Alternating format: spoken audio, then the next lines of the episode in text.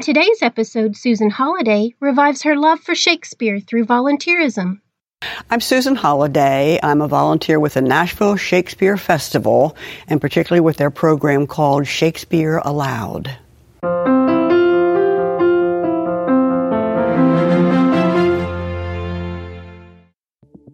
When I was a teenager, I was given, as a graduation present, a complete work of Shakespeare.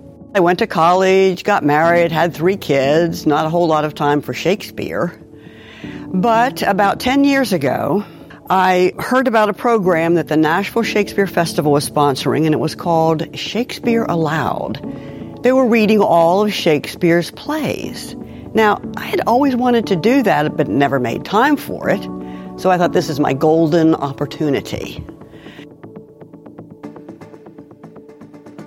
In 1988, I began volunteering with a group called Earthwatch and did many projects with them.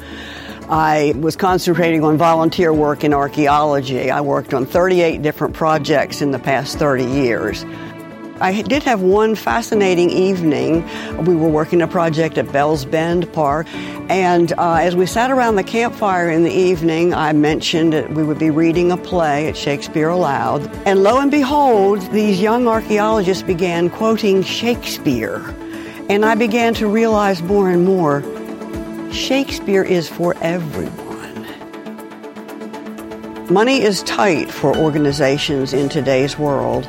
And I think it's very important for volunteers to step in and help promote the programs that they feel are important to the community. Folks are coming here from all over the country, all over the world.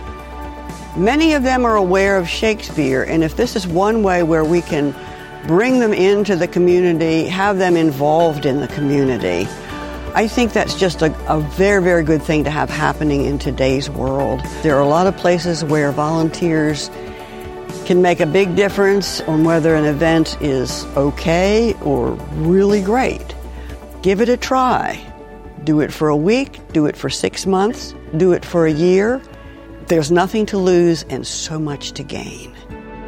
This has been the Doing Good podcast.